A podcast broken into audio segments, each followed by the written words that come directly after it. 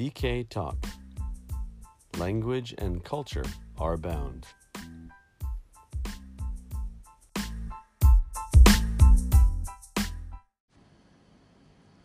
Hey, how's it going out there? First of all, a great big giant thank you to all of our listeners, listeners all over the world, and it's just really made us happy to see you guys continuously listening.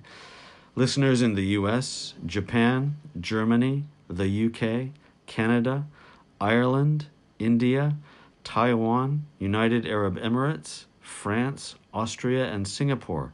That's just unbelievable. A heartfelt thank you to everyone who's out there listening right now. Thank you so much.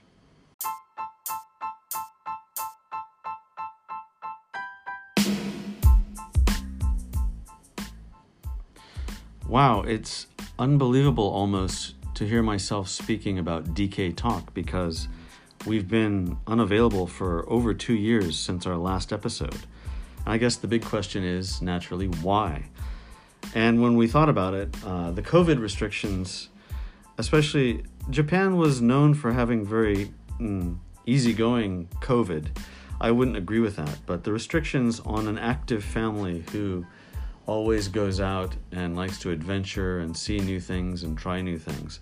We were kept at home all the time, and our meetings at schools, uh, school events were restricted, masks everywhere. When we would go shopping, one of the boys would stay in the car with one of the parents, and the other parent would go shopping, and we were just super, super careful.